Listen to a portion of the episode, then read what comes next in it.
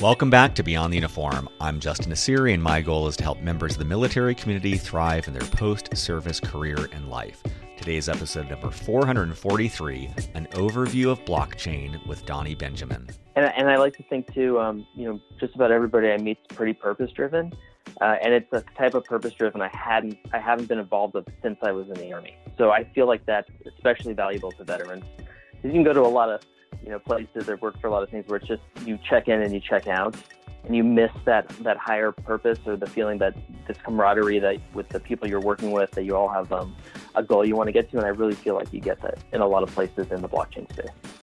In episode 437, I spoke with Matt Zarancina about blockchain ticketing with his company True Tickets, and I thought it'd be a good time to revisit the blockchain industry. Today's episode originally aired in August of 2018. It was the second time that I had Donnie on the show. The first time he was talking about the company he was at, and I brought him back on the show to provide a primer about blockchain, cryptocurrency, and Ethereum. While the specifics may have changed slightly, the architecture that we're talking about today has not.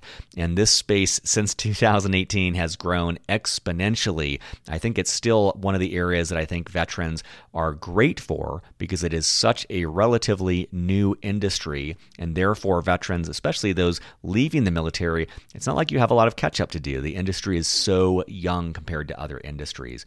So, in this conversation, we're going to be talking about a foundational understanding of of this industry.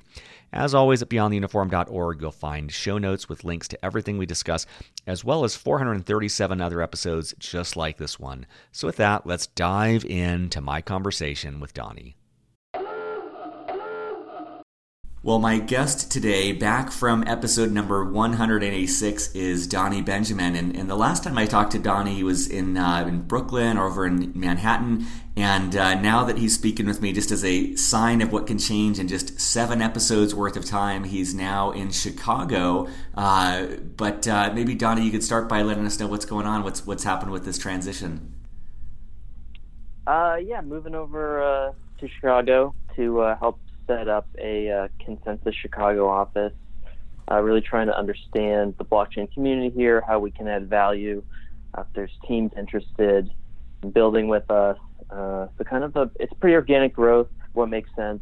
Um, but yeah, pretty excited to be here, and uh, thanks for uh, having me on again, Justin. Yeah, I really enjoyed our last conversation, and and towards the end, you offered to go through and uh, kind of a primer or an overview of just blockchain and cryptocurrency and your perspective on the space and its history and wanted to take you up on that. And so, maybe just to start off, um, I know it's a big question, but I, am actually asking this question for personal reasons too. So, I've asked uh, three different friends who are some of the three smartest people I know what is blockchain they've given me great answers and it still still has not really sunk in and, and clicked for me. I, I, feel like back in the 90s when someone must have been like so what is this internet thing again? Um, but i'm wondering maybe yeah. we could just start off with the basics of what is blockchain and don't be offended if i interrupt you with just kind of questions of, of things that um, i'm trying to understand more. Sure, and and I think it's important to keep in mind that you know most people also don't know how TCP/IP routing or packet switching work, which uh, you know are the fundamentals of the modern internet, and they just trust that the internet works, right? Yeah. So I think one of the reasons people get caught up in blockchain or trying to understand it uh, at a deeper level is because there's uh, you know coins or tokens associated with it or some sort of financial gain. Um, but you know, I I'd caution everybody to remember that, and it's also funny uh, because when you talk about mining, or you know, in Bitcoin's case, or currently in Ethereum's case, also, um, you know, people get so confused about this mining coins, and and I always ask them, well, how does your government decide how much money to print? And if you're in the United States, you know, you unless you're sitting in the the meeting of the Federal Reserve, you don't know. Mm. Um, and with Bitcoin and uh, Ethereum, it's very transparent how these how the uh, these stores of value, these tokens get created. Uh, there's a timeline. You know, with Bitcoin, we know there's only going to be around 21 million. Um, so it's very clear and transparent. It's actually more clear and transparent. It makes more sense than how most governments that I'm aware of decide how much money to print uh, and when. So I, I love that because, um, um, yeah, I love the analogy with the internet because it's true. Like I don't really uh, still under. I, I have been working in this space for nearly ten years. Everything internet technologies. I don't really understand the fundamentals of how the internet works. I don't understand that the, even the foundational elements of it, and yet, you know, people are still able to, without that knowledge, be effective on it and utilize it. And I think that kind of maybe lowers my, my anxiety about this conversation of not feeling like um, that is the absolute most critical thing to be able to dissect the intricacies of how this works. Right. But I, so maybe what is kind of important to understand um, is what makes it different uh, than current databases uh, and how can that affect us in the future, and why is there so much hype uh, and and people building for it? Yeah, so, or, and like what um, what the opportunities are that it can unlock. Yep. Exactly, and there's you know it, there's so many area when you talk about blockchain, there's so many areas to cover, and we probably won't get to them all because you can take one area and you know digital identity, and you can just go into it and spend you know days at a workshop just just on that aspect of how blockchain will affect that. So um, it might also help to go maybe a little bit back to basics. You know, if we're talking 2008, 2009, financial crisis occurs, uh, a person or persons named Satoshi Nakamoto releases a white paper, uh, Bitcoin. Um, the subtitle is like a peer-to-peer electronic cash system, and it's essentially uh, a, you know a this revolutionary idea that we don't need uh, banks anymore to we don't need intermediaries to have trustless processes. So, you know, if, if you were to even Venmo me money right now, Justin, it would go from your Venmo to your bank to my bank to my Venmo, and then I would probably take it uh, back from my Venmo to my bank. So there's there, there's these intermediaries, and I might have that a little backwards, but I think people get the idea. There's all these intermediaries at play uh, that go into these transactions, and they try to take pieces of uh, of the transaction. And basically, Bitcoin proved out this idea that with cryptography um, and this idea of a blockchain where it's distributed ledger, where every transaction that's ever occurred is stored and you can't go back and change it. Uh, it it's pretty powerful technology. So Bitcoin kind of proved out this idea of having this blockchain that's made up of that's pieces of a distributed ledger all put together, run by nodes on the network. Um, if people have watched the the actually the latest season of Silicon Valley, the HBO TV show, I think it's pretty funny because it's spot on and it's um, how it mocks uh, tech. But I mean, they do cover a lot of cool stuff about um, and, uh, and this this sense this is you know maybe a silly question, but the the sense of this distributed ledger. So what what you're saying is basically every let's let's take um, I guess maybe Bitcoin for example. Every transaction that's ever occurred with Bitcoin, it is stored in basically like a public. Uh, record in multiple locations to to, to, to prevent it from being interfered with. Is is that am I somewhat on the mark on that? It's like uh so uh, let's take JP Morgan Chase as an example. You know, if they I'm gonna I'm gonna guess they spend billions of dollars a year securing their servers and yeah. their databases. Uh, and if and if they let that down, they're going to get hacked. I'm sure they get hacking attempts every second of every day. They're going to get hacked, and the global economy is going to absolutely collapse. But Bitcoin is proving out this idea that you don't even need a bank. You can uh, process, you can transact billions and billions of dollars worth of Bitcoin over almost a decade without an intermediary there, uh, just using technology and every transaction that has ever occurred is stored across the nodes of the computers running this network, and no one can go back and change it. Mm. so that that that that piece is what makes it uh, why you don't need uh, a, a, bank in the, in the middle um, hmm. to like reconcile a ledger, right? It's kind of like I found out all those skyscrapers on the other side of Manhattan in New Jersey are accountants regularly reconciling ledgers between, amongst all the banks. It's it's pretty uh, it's pretty wild. So um, so I'm guessing all these. Oh, go ahead. Go ahead. Yeah. Well, just there's you know there's not a shared uh, database infrastructure throughout the world. And that's a, that's the thing. Uh, another piece when we kind of get into Ethereum that I, I think people just have a fundamental misunderstanding of how IT works in the world, um, and that you know I think in when we see futuristic movies, hmm. uh, you know we just assume there's a shared infrastructure everybody's using for instantaneous transaction, and that's just not true, right? You have tons of different enterprises selling uh, different solutions. Uh, there's just not, you know, think of when airlines merge, right? Uh, you read about the horror stories of trying to get their two technical platforms to integrate yeah. because they're just built on totally different foundations. Um, so when we talk about when we get into Ethereum, it's like, well, what if everything was built on one foundation that was super secure and transparent?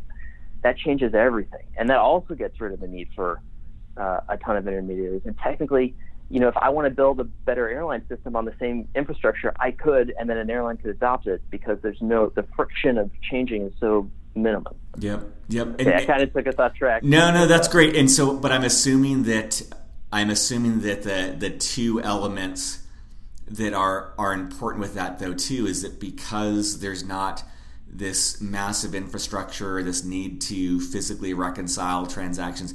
I'm I'm assuming that that makes uh, transaction transactions able to occur faster and transactions able to occur at a much lower cost than anyone else can provide. Is that is that somewhat accurate? Yeah, it's going to be cheaper. It's going to be faster, and you're not going to need somebody in the middle uh, taking pieces of that because they're they've established themselves uh, as this intermediary who's able to take more and more value out of a system you're basically you know getting rid of them. Um, or in some cases you still need them, but they're just not able to extract as much value because they uh, they can't. Uh, well, let's take music, right? Um, in a blockchain world, a musician could distribute music directly to a consumer, and instead of giving 80% of it away to a record label, uh, they could trust that the transaction, so I'm going to buy this song or I'm going to buy the rights to stream it, or I'm going to use a streaming platform and it's all trustless. The, the system does all the work. The system knows exactly how many plays I've done, uh, and the payment to the artist is, you know, near instant.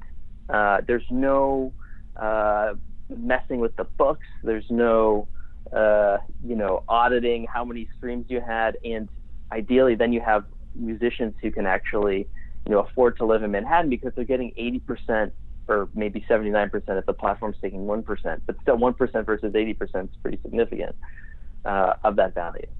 Uh, does, that make sense? Yeah, totally. And um, I'm just thinking of the, you know, my sense is a lot of the people who, I, I don't know if this is still true, but like when this technology first became available, I can see why, and I think we talked about this in, in our last interview like there are uh, true believers behind this movement. I can see why this sense of transparency, of fairness, of um, a system that cannot be tampered with. I can see why that would have an appeal. Um, on a values level and that a lot of the people who are working in this space i'm guessing are, are driven by those values. Like i think we talked about that democratization of like just really spreading the power and not having power centralized anywhere. So it's i can see how this is both a technology but also a I imagine a lot of people culturally believing in this as a way forward as a as a society as a species on the planet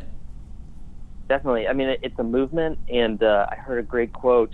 Someone was saying, um, uh, a leader in the space was saying, "I meet Republicans, Democrats, Libertarians, Socialists, Anarchists, uh, you know, extreme ultra capitalists, and everybody sees something in this system that they love. It's like one of the um, most unifying uh, movements I've ever seen or, or been a part of. Um, uh, and I think because people people don't want to have to make a people want to be able to trust uh, each other when they do business. Um, you know, people. Okay, here's a good example of a you know blockchain digital identity. When we think about what happened happened with Equifax, right? One person's computer got hacked, and 140 something million records got stolen. That's in, that's insanity. Mm-hmm. 1st mm-hmm. off, the first well, first off, that we're even uh, you know beholden to these uh, credit agencies. Um, I you know I read a good I think it was an editorial in the Wall Street Journal. It was basically saying you know when if you sign up for your airline rewards program and they get hacked, like it's it's still awful, but technically you signed up for it. Mm. So, you know, there's a little bit on you, but the fact that none of us sign up for these credit agencies, they just collect information on us.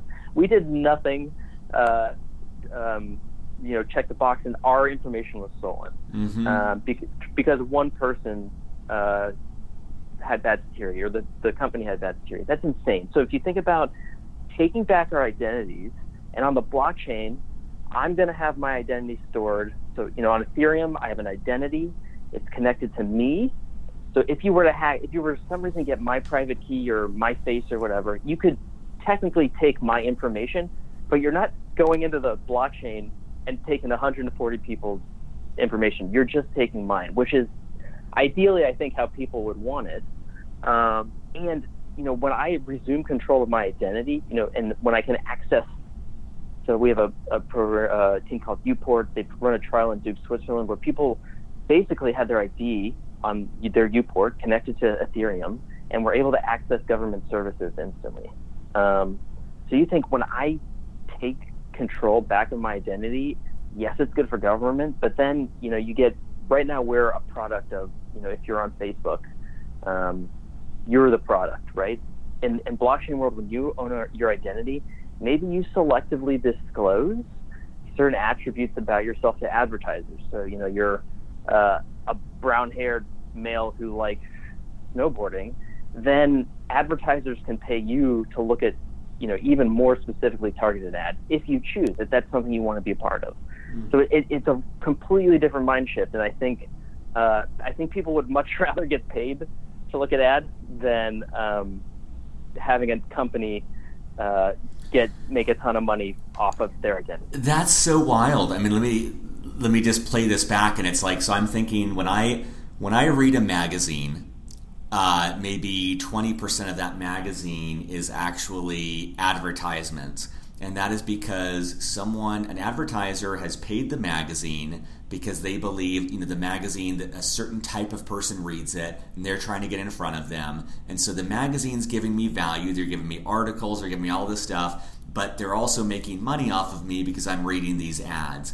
And what you're saying is you know this this changes the equation where if the company wants to get a hold of me it's almost like paying me to reveal more of myself it's like paying me to know more about me to know if I would be a good fit it's it's it's in some senses it's removing the um, intermediary of whoever is, is whoever is um, selling the ads. Is that? I mean, is that some correct interpretation of what I you mean, just said? Uh, sure, and I, you know, I think, I think it's really a scale of, uh, do you want privacy, or are you willing to give up some of that for uh, maybe getting some tokens and having more targeted ads that might work for you. Yeah. Uh, mm. You know, privacy is a huge, a huge thing, and you know something I was, you know, very ignorant of until I really started reading about the space is our identities are sold.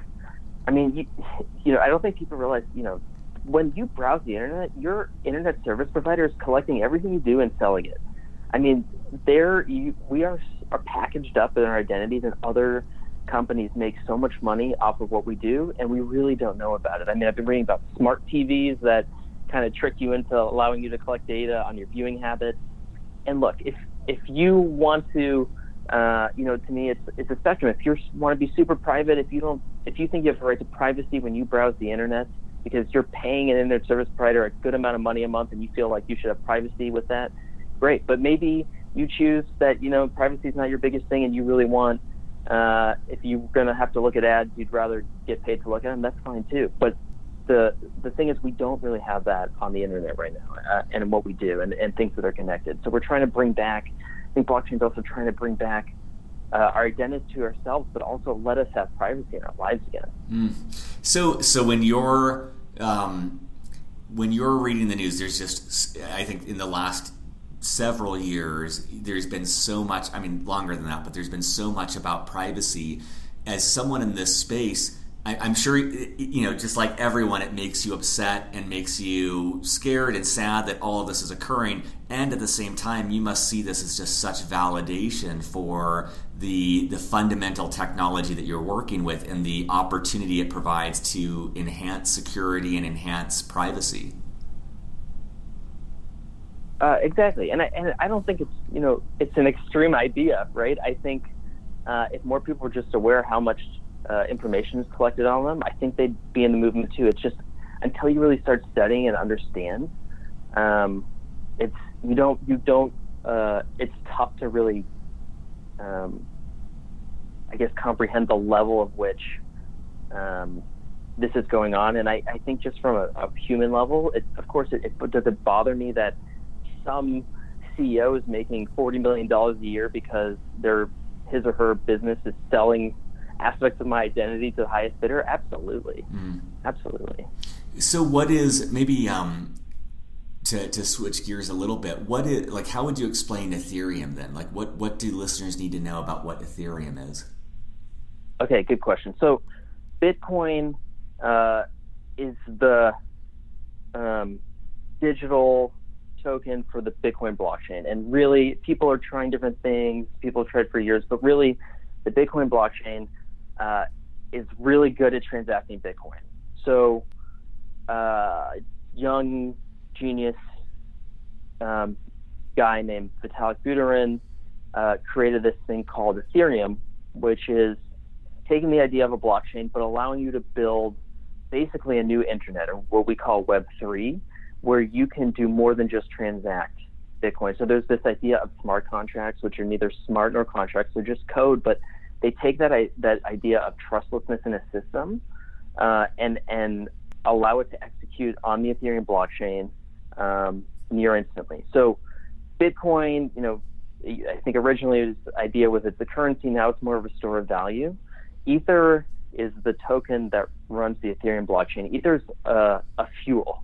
It's like um, you can access you access Google services for free um, because you know you're the product in a way. They're getting paid off your identity. So in a decentralized internet, if it's going to run instantly and be a global computer, uh, you know there has to be a way for it to self-sustain. So this idea of you pay, you make small payments in Ether um, to run transactions. So uh, I want to listen to music. Uh, there's going to be a you know a little bit of ether that it's going to be paid into the transaction, um, to keep the system going. Uh, does that so your does that make sense? So if I what what I'm taking from that is that it's it's it's almost like a fundamental technology to do different things and depending on what I want to do, I'm, I'm almost paying a very, very small amount to do that one thing. So if I wanted to listen to music, if I wanted to execute a contract, if I wanted to do, you know, whatever else, I'm just um, put, putting that I like the, the analogy of fuel. I'm putting that fuel into the system to get whatever it is I want out of it. Is that is that correct?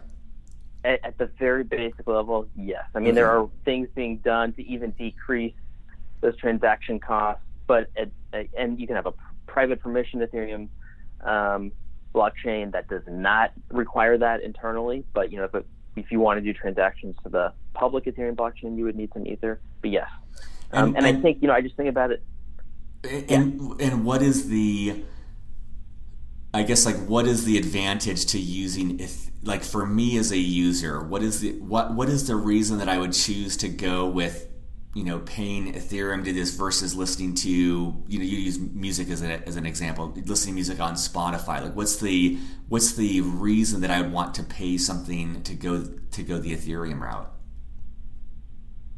right now you wouldn't because mm-hmm. the uh, you know we, the reality check of blockchains right now is a lot of this is um, still, you know, Ethereum still works. It's amazing, revolutionary technology, but it, you know, it has limitations uh, in speed and scalability and security. I mean, um, uh, privacy. So that's all big, right? Because everything's open. It's uh, everybody can know what's going on. Um, so you, you know, if you probably want to to make some investments, you probably don't necessarily want everyone to know that. So those, that's kind of the the trilemma of um, that that's being solved. So there there are real world limitations right now. Tons and tons and tons of smart people are working on solving them, but because of that, right now you would not uh, choose to. I mean, we do have a we do have a um, a great project called Ujo. People do use it, but for the average user who doesn't want to download an extension and then buy Ether and then use that Ether to buy tokens, and and it's just it's a complicated process. But in the future, you're going to um, probably choose to do it because one, your favorite artists are going to want to make 79% more value out of a transaction, so they're going to go. Yep. Um, uh, the infrastructure to build on it's going to be so much cheaper for developers to work on than Spotify. So you can imagine uh, they're just from an economic standpoint, it's not going to make sense. Um, you know, and I think when you have a critical mass, when it's easy to use, when it's fast, uh, when all the artists are moving over, um, I think I think then it would just become uh, a no-brainer. Now, I mean, I, I want to have you continue to explain this, but one thing I, the thing I was thinking about with Ethereum, and again, I understand two percent of this, but um, a friend of mine is a corporate lawyer at a very, very big, well-known company and she was saying, "Look, um, we executed a contract. We're a U.S.-based company. We executed a contract with someone in Hong Kong, and, and literally, it was a fast turnaround. The way that we had to execute that was we we literally flew someone with a contract in their hand to Korea, South Korea, and they signed it and they flew it back. That was the most efficient way to be able to execute this form of contract. But she was saying with a technology like Ethereum, that could be done pretty much instantaneously." And that is that first of all, am I remembering that correctly? Is that one of the potential applications of this technology? Is like the fast execution of contracts that otherwise would take a very long time? Uh, sure. Uh, we have a great project called Open Law. They do have a lot of great uh, demos on YouTube, which I recommend people look at. Um, because when you have a trustless system, uh, and you know, my private key makes sure it's me, and your private key makes sure it's you, and um, we put basically code into these smart contracts that certain things execute when other things happen. It becomes near instantaneous. So, you know, the process. I've, I haven't bought a house, but I hear it's you know horror story. It takes a long time, but really, if we just write a contract between, so I want to buy your house, Justin. We just put a contract in that escrows, you know, a certain amount of my ether uh, and then basically once uh, we have a home inspector sign, digitally sign the uh, smart contract that that's good, and uh, you know the we get whatever other stamps, the title's been validated on the blockchain, then it's just an instant transfer of money. Uh, and then the title would then instantly, so it would say if Donnie, uh, you know, has 20 Ether in the escrowed account, uh, and homeowner approves, then send Ether to Justin, and Justin, your side would say, and then Justin send title to Donnie, and that would be that'd be it. That's so wild. So, I mean, I, I, think when you say that, I start to see the shadow of Ethereum. I start to see like the edges of what you're talking about, where that is that is one very, very, very specific use case that you just outlined, and one that I think a lot of listeners and myself can relate to because you know you transact on a house, it is a long, cumbersome process. But if in in essence you are able to um, greatly simplify that process, that that one use case that you just articulated is a massive value. That that that right there affects hundreds of millions of people and and that's one. It's it's just like my sense is that's a splinter of the overall opportunity with Ethereum. Like you just outlined one use oh, case that is massive financially and massive in terms of the people it impacts, and that's one of Uh, you know a, a hundred thousand different options of how Ethereum can be used. And that's when you say that, I start my my I start to sense the size of the opportunity that you're dealing with, where it might not be fully here, but there's so many different offshoots of where this could go. And that's that's why sometimes I think of this like you know in terms of the internet of like people must have been like wow like email is one application oh reading the news online is another application like there's so many offshoots that give the fundamental technology value. It's it's insane. Um, you know when you think of email, what if you know what if you had to pay a tiny a sliver amount of ether to send an email? Um, how much would that decrease spam, right? Because right now it's free to spam millions and millions of people, but if it costs a little bit, even if it costs a little bit, um, it's going to significantly reduce, um, you know, theoretically, uh, how much spam or phishing attempts or anything like that we get. Oh, and then, man. you know, I, I, I always want to put in like, you know, reality checks in this. Like, yeah, the that the homeowner one's a, a great thing, but even if the blockchain gets perfect, right, there still needs to be governments that agree that they're going to certify all, they're going to move all their titles digitally to the blockchain, uh, and it's going to be accessible, right? So there's a whole, uh, you know, for all these use cases, there's tons of stuff that needs to happen for it to be this perfect world. Um, and you know, I'm sure there's tons of municipalities where they still, uh, you have to go into a file to pull up a title for a house. Um, so you know that that's another aspect. But yeah, but you're absolutely right. I mean the the way business and society changes and the way we interact with each other, um, you know, it's huge. Could you could you give just maybe one or two other use cases for me? That's like helping me understand. Like the the email thing is awesome. I, I'm so sick of spam email, and it's like wow, like that does actually make sense. If people were paying a very tiny amount of money, they, they couldn't just mass email hundreds of thousands of people. And the the real estate example made sense. Are there any other examples that come to mind of, of things that people are trying to do with Ethereum as a foundation or blockchain as a foundation? Wow, I mean, I, I just about every single industry, um, people are trying trying to do things. You know, I, I think another a great example for government. I mean, to just dive into government services, right? Think, you know, we still hold our identities on these plastic cards. Uh, it's crazy, um, and some of them are, you know, you can easily forge and when you change addresses, you have to go order another one. Mm. Uh, if you want to prove residency, you have to, um, or if you want to get in, use government services, you might have to prove residency through that. But what if you were validated through the government on the blockchain, and then when you changed your address, it just updated instantly, or you moved, it just updated instantly. Um, uh, we think, uh, you know, a truly paperless world is possible in blockchain, right? Clearly, that did not happen with Web 2 or even the internet. There's still tons of paper. You still need to fill out tons of forms. Um, you still need to get mailed plastic cards that are validations of who you are. But if you can get rid of all that because your identity is so secured through the government, um, and, and, changes happen instantly, and you can go to a museum for cheaper because you've quickly proven you're a resident of somewhere. I mean, you, can think of uh, how that works.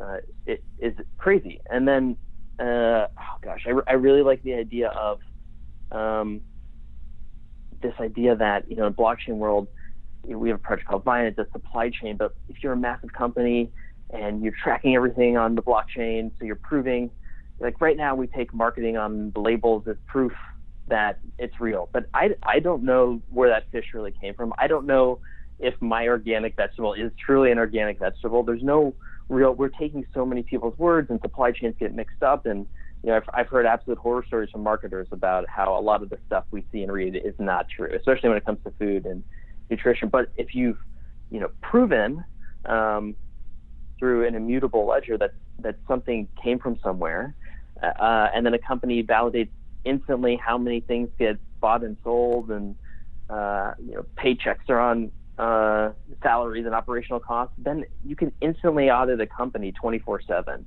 Mm. um, which I get excited about that because I think, you know, Jamie Dimon, Warren Buffett has, you know, talked about companies are so incentivized to do things on a short term basis at the expense of, you know, even longer term value to shareholders and society. So if you could change this idea where you just, you're instantly auditing, you're instantly seeing things, and maybe that has an impact on this idea that every three months you have to show growth or uh, your stock price goes down, hmm. something like that. So you, you know you think about the fundamentals of the market um, shifting in a more favorable way for both companies and society. I think there's so much there that can be done. That's so wild. I, I I appreciate the things that you're saying, but I think what stands out even more for me is just the the excitement in your voice is just is is contagious in terms of just the possibilities and uh, the opportunity to make things better, like the opportunity to, to say like there's so many things that don't function well or that don't function properly, and there's this is a potential to fix a lot of them, or at the very least to bring much more transparency and much more. Um, uh, trustworthiness to all of these things. And I, from a you know, economic perspective, if this we get this right, the capital that's going to be formed and brought into the world is going to be unlike anything we've ever seen. Um, and that's going to go to everybody who wants to build on this or have, have a part of it. And everybody's going to be able to capture more value out of uh, every transaction. So it's just this amazing, uh, you know, possibilities of hopefully the near future of, of what can happen. Uh, so that yeah, it's, it's really exciting. I mean, it's I mean, it's motivating for many different reasons. Part part of what I'm hearing though is that um, I, like the the visual I get on this is like the amount of friction that is in this this system. Or so like with the artist example, you're saying if if you're if there is 80% of an artist's value is going towards labels or different people like that, like you're removing friction, like you're freeing up um, less less of the value is lost in the throughput of the system, and more is retained by the people creating things, people adding value. It's it's it just seems like it's it's fundamentally removing friction from a system. That and you know you read about miscounts in streaming services or you know Facebook saying oh we missed we over said how many people actually looked at your ad. That that goes away, right? Yeah. Um, so you, you're you're able to trust.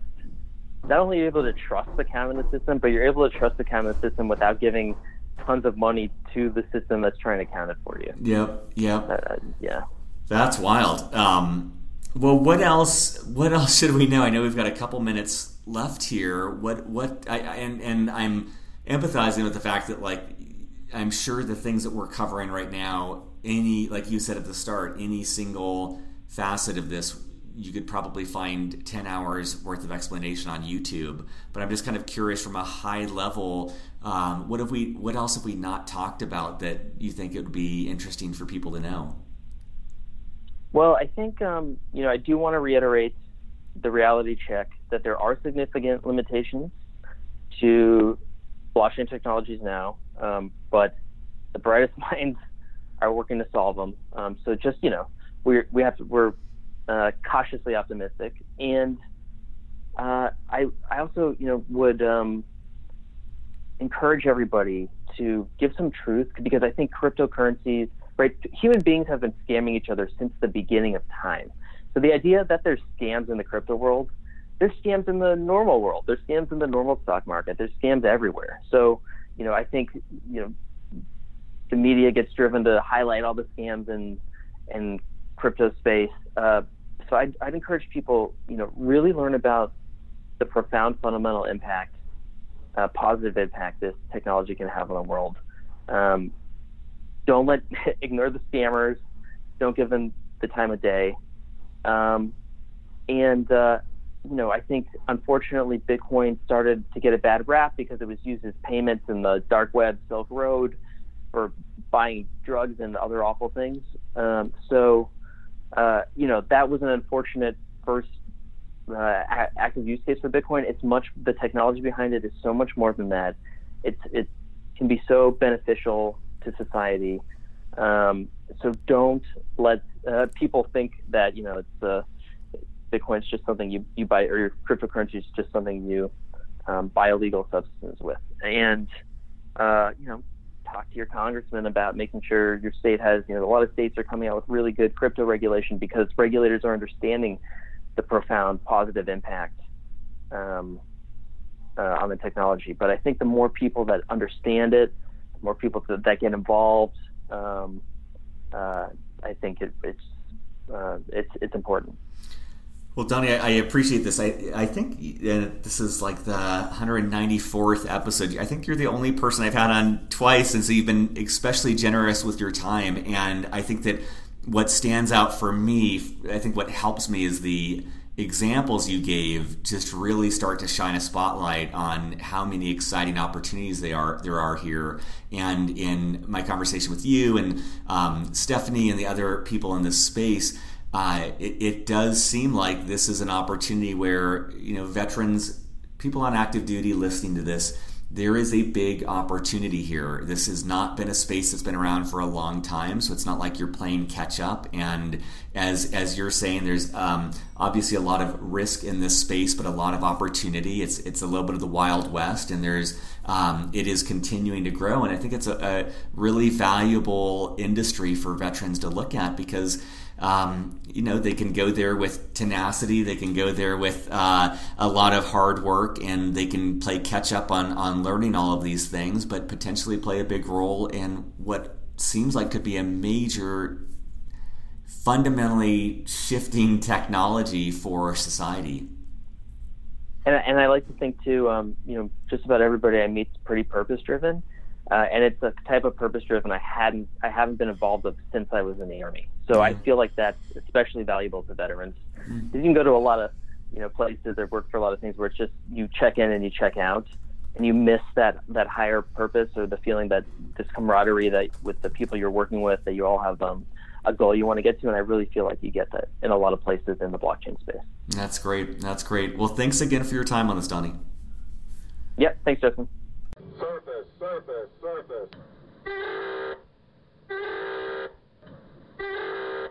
Beyond the Uniform is written and produced by me, Justin Nassiri, with the help from our Chief of Staff, Steve Bain, our editor, Lex Brown, and our Head of Social Media, Janelle Hanf. We are an all volunteer organization and would greatly appreciate your help in any of the following ways.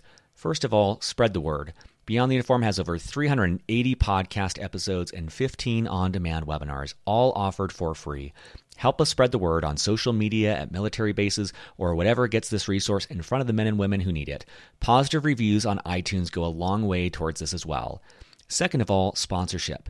Beyond the Uniform relies on sponsorship to keep us going. There is so much more we'd like to do, but just don't have nearly the resources to do it.